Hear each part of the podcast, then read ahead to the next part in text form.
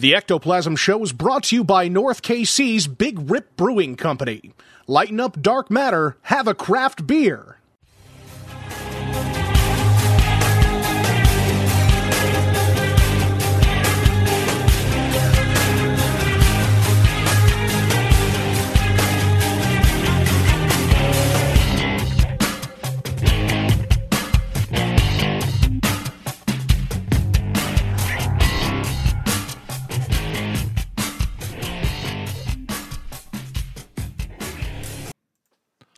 What's up, everybody? It's Jason with the Ectoplasm Show, and I thought I would try to put out a solo episode. I hope you guys understand how busy Josh has been lately, and that's part of the reason why we hadn't recorded in a while. He's fully back on board, but I want to get extra content out there, and he can't do it as often, which is fine. So, uh, welcome to the first solo episode of the Ectoplasm Show. Hopefully, this sounds good. This is the first time I'm using this program to record the show. I will listen back to it in the end, of course, to make sure it's okay. I will improve over time. I would like to really thank you guys for sticking around during our hiatus. It was six months off, and we really did need the break, to be honest with you. However, we will have lots of other stuff happening with the show coming up. Uh, we will have extra special guests. Um, gonna record some episodes once a month with my friend Larry, who's been on the show in the past. We're gonna dive deep on some topics he's been wanting to get into. He's been wanting to do a show with me for quite a long time. We talked about doing a new separate show just him and I. But I figured I might as well use the brand, keep the Ectoplasm Show going with more content, and just bring him on as a guest host. So look forward to that coming up. We also have my friend Brad, who will be doing the same thing. He hasn't been on the show before, but we're looking for topics he's specifically interested in so that we could talk about that would you please go check out our network, podbelly.com? There's lots of other great shows on there. We are a founding member, and go give the other shows a chance. There's something for everybody there. Go to ectoplasmshow.com to find all of our social media links. Links, please follow us on all of our social media platforms if you use them as well. Also, you can call and leave us a voicemail or text us at 913 730 7255, and we'll play it on the air or we'll respond to you. And we'll talk about your comment or your phone call on the air. There are times, it's rare, but there are times that we are going to open up the phone lines. We've done it in the past and we got some phone calls while Josh and I were hanging out, and it was fun. We just had a conversation with the people that called. It wasn't recorded. It wasn't put it on put on the show. It was just time to call in and talk to us. And we hope to do some more of that in the future. So watch our social media accounts for those. Anyways, in this episode, I'm going to talk about some paranormal spirits from around the world. These are ones that I've researched a little bit in the past. I'm just going to get into the descriptions of some of these. They're all very interesting how some of them line up in different parts of the world and some of them are completely different. So we'll just dive right into these. The first one I want to talk about is the kobold or kobold. It's K O B O L D. In German folklore, a kobold is an ugly, mischievous, and occasionally evil spirit. The name comes from the German word meaning evil spirit and is often translated in English as goblin.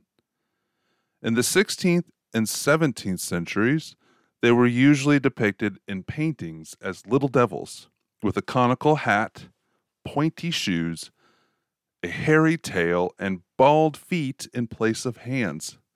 That's gross. There are two types of kobold a house kobold that is similar to a brownie, and a mine kobold that is similar to the Cornish knocker and the American Tommy knocker. The mine kobold is e- evil and will try to cause accidents and rock falls while miners are working. But the house kobold will help with chores and sing in sing to the children. If, however, food is not left out for him, the kobold will become vindictive, hiding household objects or tripping people up.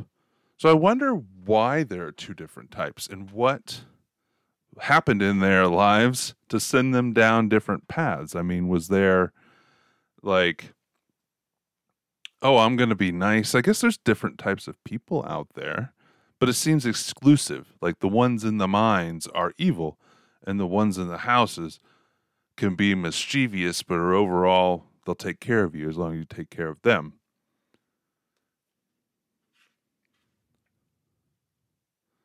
Next one I'm going to talk about is. You'll have to forgive me on the pronunciation of some of these. Um, the Gashadokuro. In Japanese folklore, a giant skeleton, many times taller than a human. It sounds like the one that, though actually, there's a few of them, I believe, at the 18 or the McInteer Villa in Atchison, Kansas. Stephanie, she has a bunch outside of her building out there. Great place to go investigate. Go check it out. I hope to get back out there soon. It is thought to be made of the bones of people who have starved to death. So that that's curious. If it's made of the bones of people who have starved to death, is that like do they ground up the bones and mold it into bigger bones or is all like the like the leg like the femur is it a bunch of bones connected so that it's bigger it's curious after midnight the ghost roams the streets making a ringing noise that sounds in the ears if people do not run away when the gashadokuro approaches it will bite off their heads with its giant teeth so it's a hungry ghost in the sense that the spirits of starved people now go around and or they come together apparently and now go around and bite off people's heads. It's quite terrifying. And what would you do if you came across this skeleton that's like many times taller than a human? Next, we go to India for the churel. In India, the ghost of a low caste woman who cannot find peace as she died in childbirth or during ritual impurity. Oh, ritual impurity is menstruation. That's weird. That's not weird, but um, anyways, church churels are thought to haunt graveyards or squalid places and make the form of a young woman with reserved feet and no mouth. It's curious that the the places that this ghost is seen are not like the you know bright open places you tend to think you're going to run into a, a young woman. And you notice her feet or you're there long enough to notice her feet. I mean i know there's some I, you know, I know there's fetish people out there that just love feet. I don't get it but i think they're all gross honestly.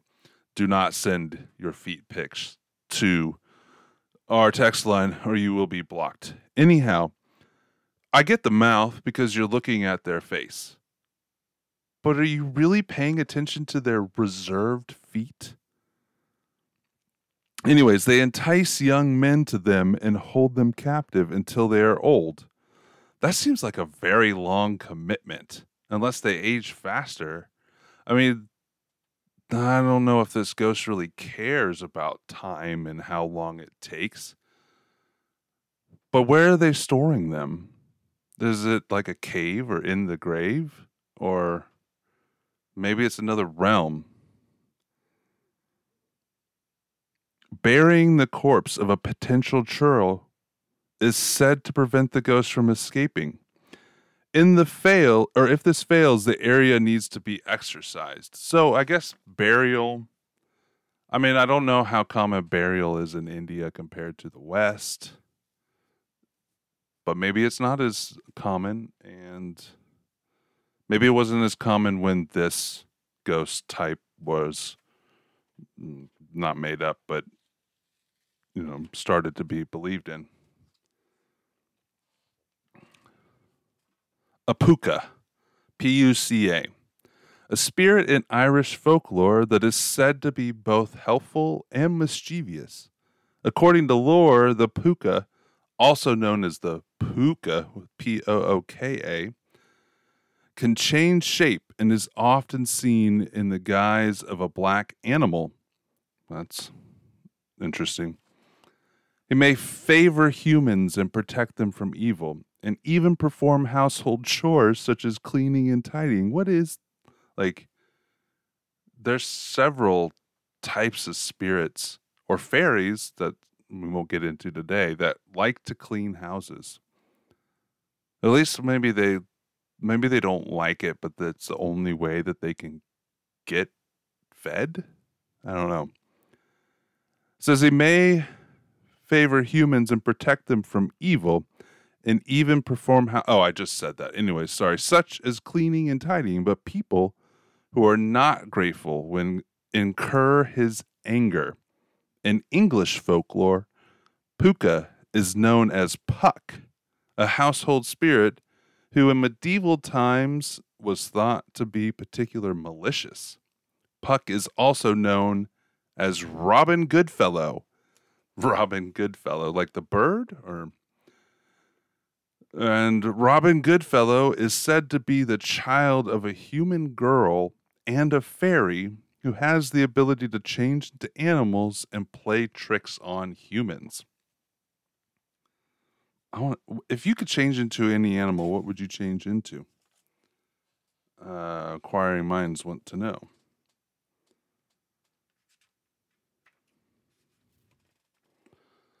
Wild Edric, E D R I C. According to an old Shropshire, Shropshire, Shropshire, Shropshire, Shropshire. That's that's what it is. Shropshire legend. Whenever England is threatened with war, the ghost of an Anglo-Saxon fighter, Wild Edric, and his followers ride out from the old lead mine where they dwell to do battle with the enemy. Makes me think of Lord of the Rings and the Return of the King. The ghostly soldiers always ride off in the direction from which the opposing forces are coming from. Well, I mean, that only makes sense. They were last spotted just before the start of the Crimean War in the 1850s. Edric is said to be dressed in green clothes and cloak with a white feather in his cap, while at his side rides a beautiful woman, also in green, with long blonde hair, nor known as Lady Godda, G O D D A. According to legend, Edric was a real person, the nephew of Edric Streona, Ealdorman of Mercia. It is, and it was he who led the men of Shropshire when they rose against William the Conqueror. He was never defeated, but eventually made peace with William and settled down with Lady Godda, who some say was a fairy wife.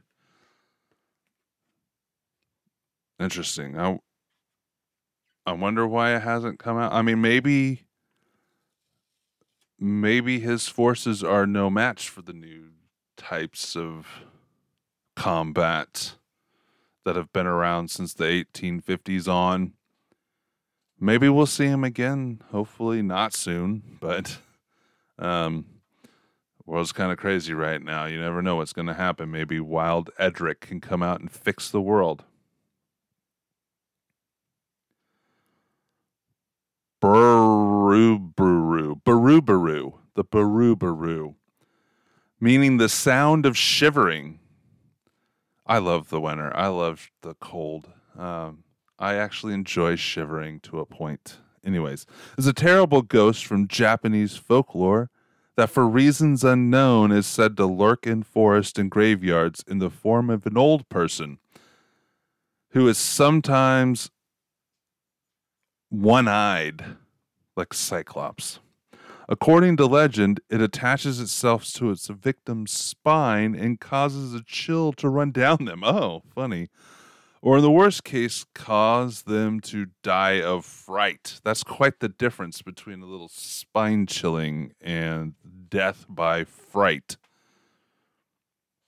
And it, it's kind of weird. If, if I see an old person in a cemetery, I'm not just going to assume they're the Baru Baru unless they have one eye. And then I'll be more focused on that than worrying about how cold it might get.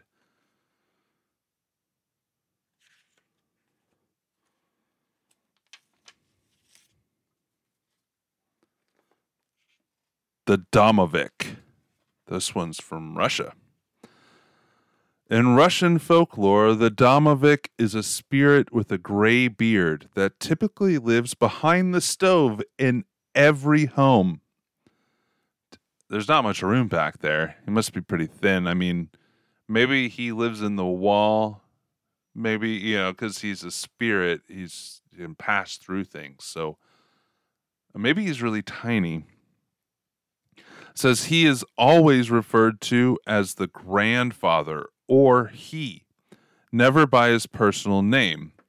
Traditionally, it is the spirit of an ancestor that founded the family, and it moves with the family from house to house. I wonder why they can't use the name then. I wonder why they came up with the name Domovik, and I wonder what it actually means in German. Not German, sorry, Russian. Too bad it doesn't say here. Um, the Domovik is believed to watch over the family, keep evil spirits away, and occasionally help out around the house. There it is again. They're cleaning. If, however, family members do something that displeases the Domovik, it is said to resort to poltergeist activity that can include burning down the house. I mean, that's got to be pretty severe, right? If they're there to protect the family or they're there because it's their descendants, you have to do something pretty bad to deserve a house burning down. Maybe it's a restart for the family. I don't know. It seems pretty pretty severe. I don't know if most families would be able to survive that, at least without a major restart of their life. Well, the next one, we go back to Japan. It's the Nurikabe. Nurikabe in Japanese folklore, on the island of Kyushu, the Nurikabe is said to be a walled poltergeist, a wall, W A L L, poltergeist. It appears as a large white wall with pair of small arms and legs. Wow, that's pretty creepy. In front of people while walking late at night. If a person attempts to pass the wall, it may fall and crush them, and if attempts were made to run away from or turn around from the wall, it will reappear in front of them. According to lore, the only way to escape the phantom wall is to hit the bottom of it with a stick and it will vanish. Like, so that's basically so if it has little arms and little legs below the wall, you're basically hitting it in the balls or the vagina I guess I shouldn't assume its gender. And it disappears. I would say that that's probably true about anybody or anything that stops you while you're out for a walk. Uh, says the origin of the Nukarabi legend is uncertain, but it may have developed as a way to explain delays caused when people got lost or went out walking for the long time without reaching their destination. So this is an excuse you can use for why you didn't make it to work. I didn't have my stick to hit the Nukarabi in the balls.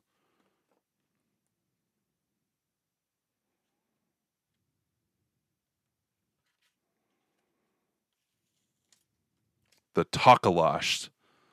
Tokolosh, T O K O L O S H. A semi human black creature who is supposed to live in rivers and other water courses. The Tokolosh is believed to be cruel and revengeful and is sometimes called upon by people to cause trouble for others. A witch doctor may be needed to banish him. Most of the time, only children can see the Tokolosh. And in contrast to its behavior with adults, it shows kindness toward them and is not usually for friendship to develop, or is not unusual for a friendship to develop. The Tokolosh myth is of uncertain origins, but well known and feared in most southern African countries. Most people lift their beds high off the ground so the Tokolosh cannot reach them. Some people are afraid to mention its name. Uh oh. The Tokolosh can also become invisible, and when it vigorously haunts a person or a site, there is a strong similarity in many of the actions of that of the European poltergeist. Well, I'll let you know if the Tokolosh comes to visit me since I've said it 15 times already. Oh, back to Japan. Translated as haunted lantern in Japanese folklore, a Baikok- Baikokchin Bakochin, Bakochin is a lantern inhabited by ghosts. According to the lore, the lantern has a long tongue and wild eyes and is home of, for the ghosts of people who died with hate in their hearts. For this reason, they are doomed to haunt the earth for all time. If someone should see one of these haunted lanterns, it is thought that a hateful ghost may leap out of it and attack with its long tongue. I added that last part, but that sounds pretty kinky.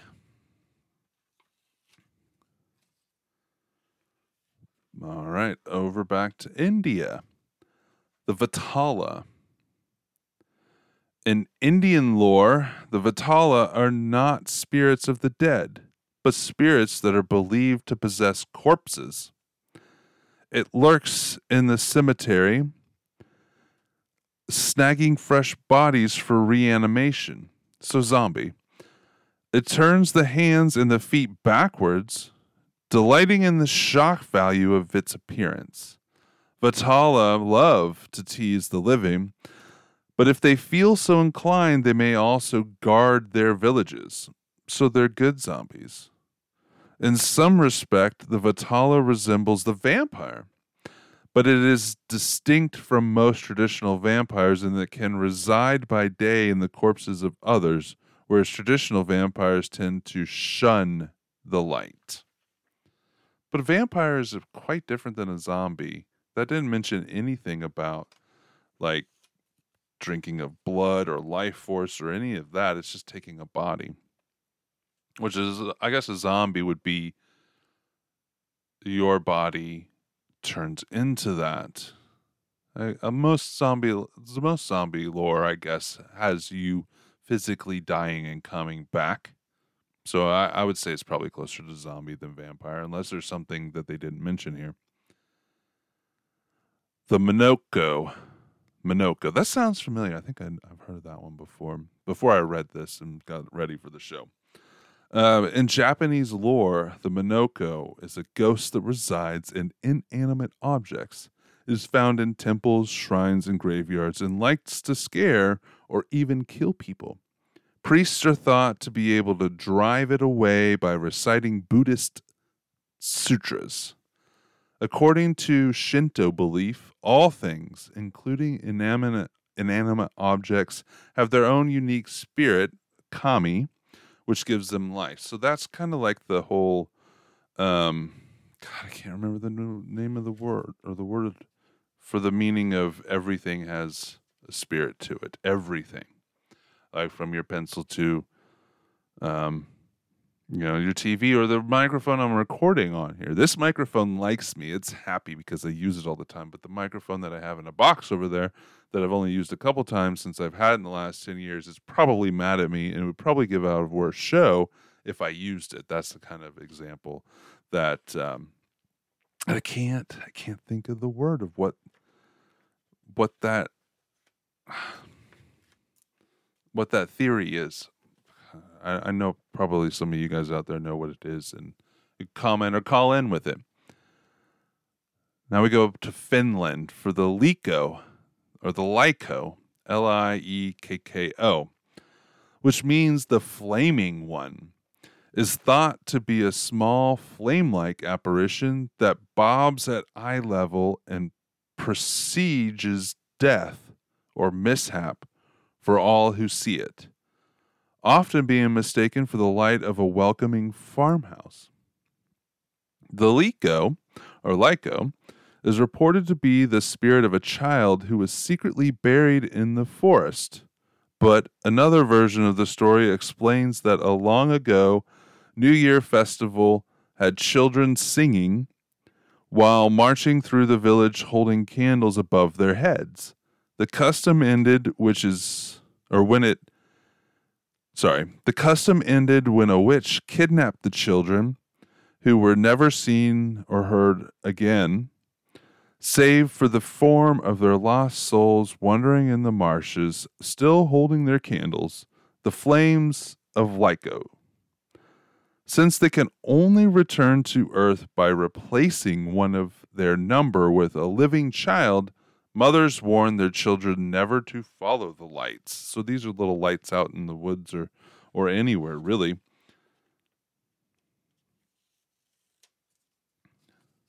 a tall and terrible entity called Jack in Irons that is said to terrify travelers at night on a lonely paths and roads in Yorkshire, England. Jack in Irons is called so called because he is covered in chains. Folklore has it that Jack was a criminal who died in prison during a time when prisoners were kept chained. That's all they have about that one. I wonder. I wonder, like the sh- chains drag behind him. I wonder how covered in chains he actually is. This one's fun. At least a fun name. Spunkie. S P U N K I E. According to lore, spunkies are sad and lonely ghosts. Aw. The spirits of unbaptized children. They're said to be found on both land and sea, wandering in search of someone to provide them with a name. With the, I guess, I guess, I mean, I, I'm a little familiar with baptism, but I don't know if this is true or not. But the way I read this is you're not named in the eyes of the Lord until you're baptized. Is that true? I mean, that that's the only thing to me that would make sense about the way they worded this. In Scotland, it is said that spunkies sometimes gather together in groups for companionship, while legends from the English West Country state that they can take on the shape of white moths, which flitter about unnoticed by the living. It is thought that these spirits are doomed to wander the earth until Judgment Day, but every Halloween night, coming up, they can be found in churches meeting the spirits of those who have recently died. Has anybody out there investigated a church? I have actually. There's one for sale. My buddy Rob and Justin, they have the 1904 haunted church in La Harpe, Kansas for sale. It's very active um, check it out. Should just Google it. You'll find some, you know, video from investigations there, including. Uh, I don't think I've got my videos up yet from that, but I will. Back to Japan. Shojo. The traditional Japanese ghost from the form that haunts the open seas. They are said to have flaming red hairs. The redheads are always evil. But intend no harm to humans. They are supposedly addicted to drinking, dancing, and merrymaking. Sounds like most redheads I've personally known. Because their favorite drink is sake. Some Japanese traditions hold that the spirits may be caught by luring them on land with a jar of liquor forgive me for asking this because I truly don't know. Are there any true redheads in the Japanese race? I really, I really don't know. I can't think of any I've ever known or seen in movies or photos. I, I'm really curious. I I didn't know that like, uh, red red hair is genetic diversion from, and it's not that that makes it bad. All attributes are genetic diversions within races. Is that pre- is that something that can happen in Asian cultures? I guess Asian cultures overall. I don't know. Don't take offense if you're a redheaded Asian person. I just, it must be rare, right?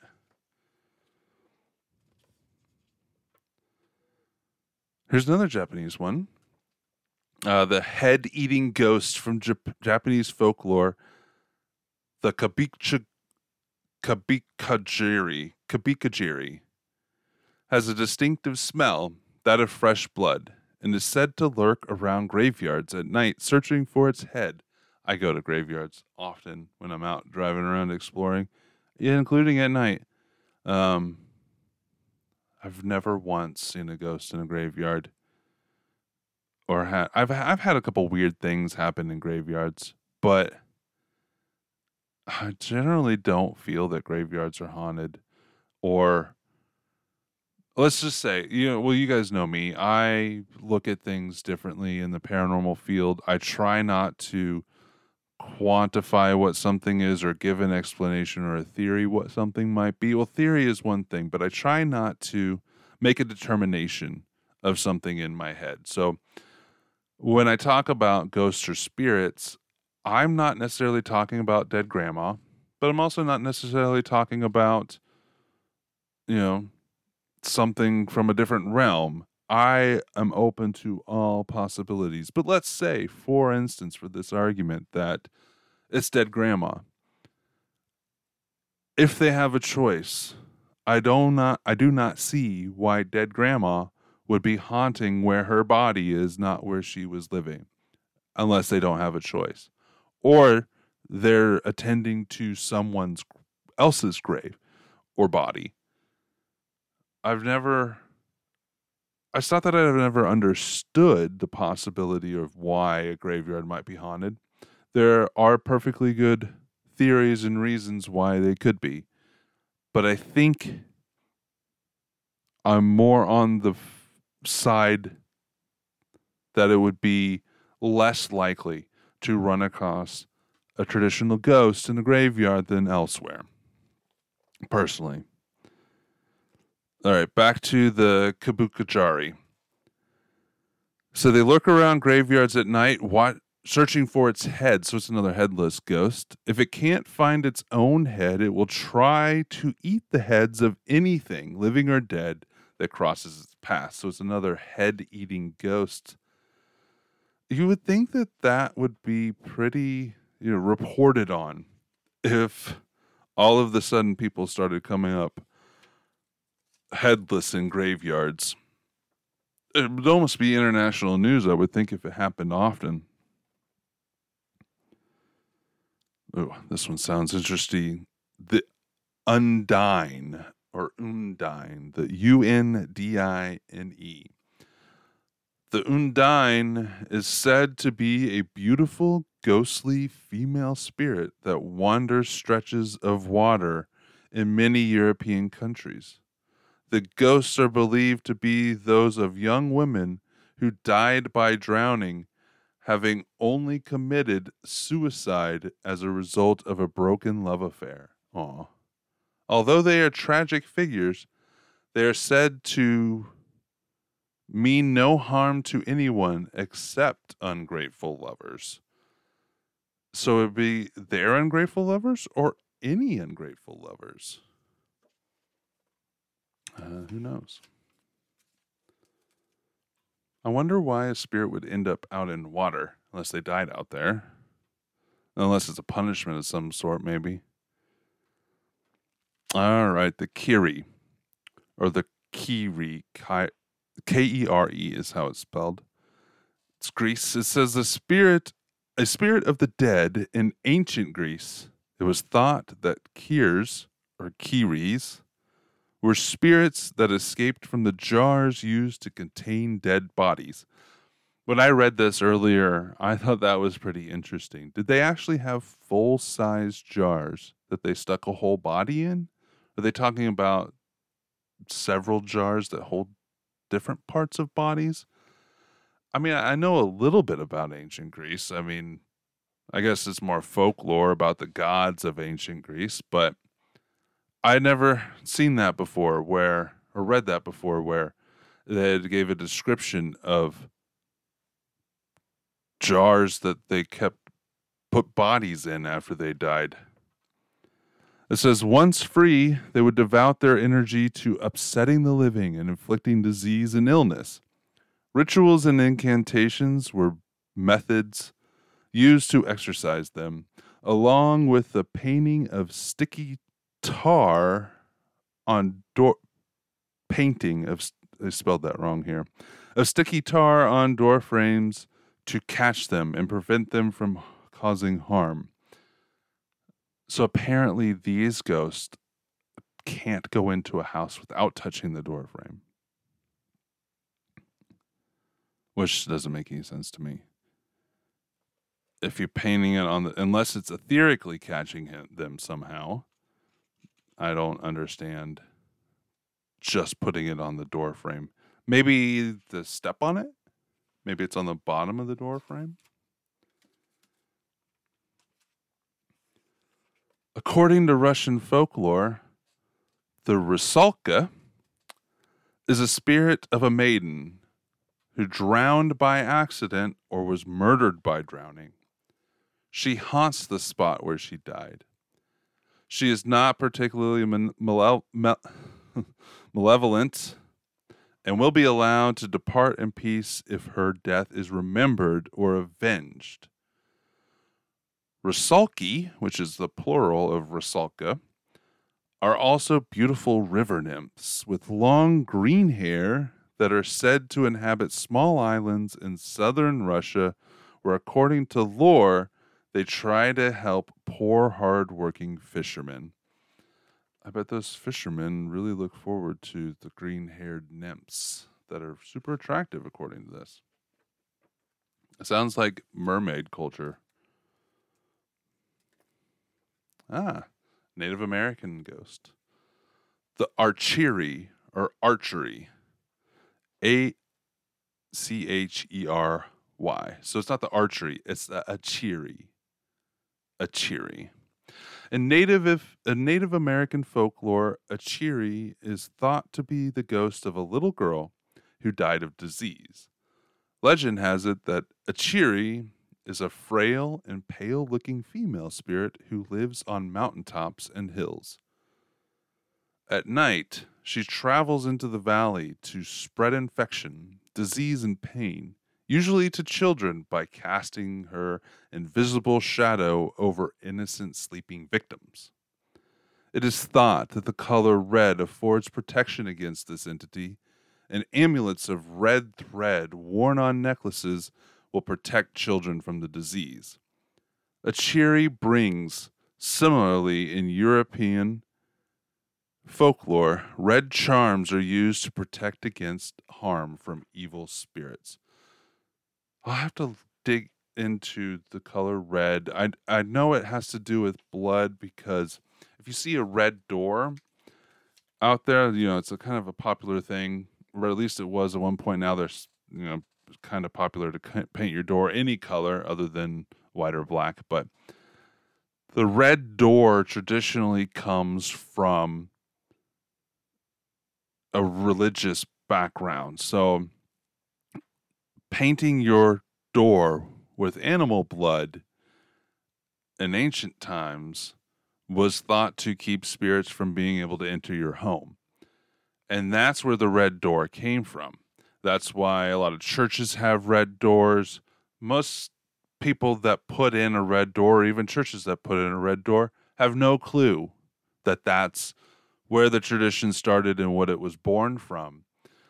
But if you have a red door, it doesn't really do you much good if it's not real animal blood. So if you're trying to protect your house from red door or from spirits with the red door, it's not going to work. And I wouldn't advocate going out there killing animals just to paint your door red. I'm not anti-hunting, don't get me wrong. Um, but I I don't think it would be a good use of your time. So I got one more here, and it's actually kind of in a continuation of one of the first ones I talked about. And I like saying it. It's the knockers. Spirits that haunt mines, especially tin mines. This is the same as the kobold, but it's kind of more. Uh, this is more general, covering all the types around the world. They were thought to frequent the tin mines that formed much of the local economy in 18th and 19th century Cornwall. Knockers are also called bukas, gathorns, knackers, knickers, nuggies, snuggies, spriggans, blue caps, and cutty soams. In American folklore, they are known as the Tommyknockers. Great book okay movie. As well as mines, the knockers are thought to haunt some wells and other natural features, which, along with the other names for them, suggest that they may have been a wider use for the term to describe supernatural creatures. According to folklore, the knockers are friendly and willing to help miners in trouble but they can also be mischievous if food and offerings are not left for them and payment and respect is not given to them. It has been suggested that they are ghosts of Jews who worked the mines or the ghosts of Jews who crucified Christ and were punished by being sent to work underground. They are also named because of the knocking sound they make when they work. According to the lore, they are extremely hard workers. They are often linked with rich lobes of ore, so miners always listen closely when they hear the supernatural knocking. From time to time, knockers' laughter and footsteps can be heard, and if they manifest, they do so in doll sized form. Creepy.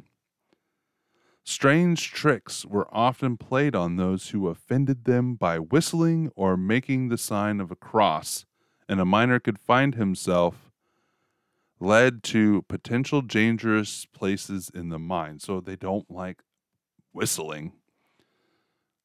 I wonder where that comes from. Belief and sightings of knockers have died within with the tin mine industry. I don't think that's true although they are still thought to haunt unused and unworked tunnels in some quarters. So there you have it. That was fun, right? At least I hope it was kind of informative. If you don't like this solo episode, please let me know. I won't I'm going to keep trying to do them just to keep getting content out there. I want to get as much content for you guys as we can get out there. I know it's not the same without Josh here, but I hope you like the episode. So please go leave us a review somewhere. Leave us a review on iTunes or Podbean or wherever you listen to the show. Go to ectoplasmshow.com and go follow all of our social media accounts. That's the best way to keep up with us outside of the show. Call or text us at 913 730 7255. Go to podbelly.com. Check out all the shows there. And thank you guys for listening and sticking around for the six month break we took. I got a lot of stuff coming up for the show and for you. Go to patreon.com, find the Ectoplasm Show on there. I've already started to convert it to Ecto plus Ectoverse. Um, I deleted one of the tiers, the $5 tier. So if you're at that tier, please know that you can either you can leave it at $5, that's fine. But the Ecto Plus will be at the $8 level. It's currently at the $10 level, but I have to make some adjustments to get it down to the $8 level. I actually have to delete the $10 tier and recreate the $8 tier. So over the next week or so, I'm going to do that. So if you see, if you already are a Patreon member, a patron of ours, thank you very much. But if you see that you are no longer in one of the tiers, because when I delete it, it'll take you out of all the tiers and I'll cre- create the $8 tier immediately, the Ecto Plus tier. Just go to that and select it. And if you want to leave your donation at $10, great. It won't change anything. You'll just need to select that tier to get the posts when I post to get to that. Um, if you're at the $5 tier, please consider adding the $3 to the level to get all of the exclusive content. And plus, that exclusive content, we are no longer going to post regular news episodes on our regular feed. It will be a Patreon Ecto Plus exclusive monthly episode with Josh for every news episode. At least once a month, you will get a news episode with me and Josh by uh, being a part of Ecto Plus. I still leave the dollar level on there. If you just have a dollar, that's great. We'll give you a shout out on the show and we will send you a sticker pack. And we still appreciate that just as much as the higher levels. I selfishly am leaving the $25 Doctor's Minions level tier on Patreon there you will get an exclusive shirt with my face on it, identifying you as a doctor's minion if you sign up for that level. And you'll be able to show it off and hold it over everybody else. All right, guys, we will be back soon with another episode of the Ectoplasm Show. I'm getting two out in a couple days here, and I didn't know if I could make a full length episode by myself out of this, and it looks like that I'm close to an hour, which is great. Maybe I'm close to 50 minutes, which is close enough to an hour. So, thanks again, guys. Please stick around and have a good day.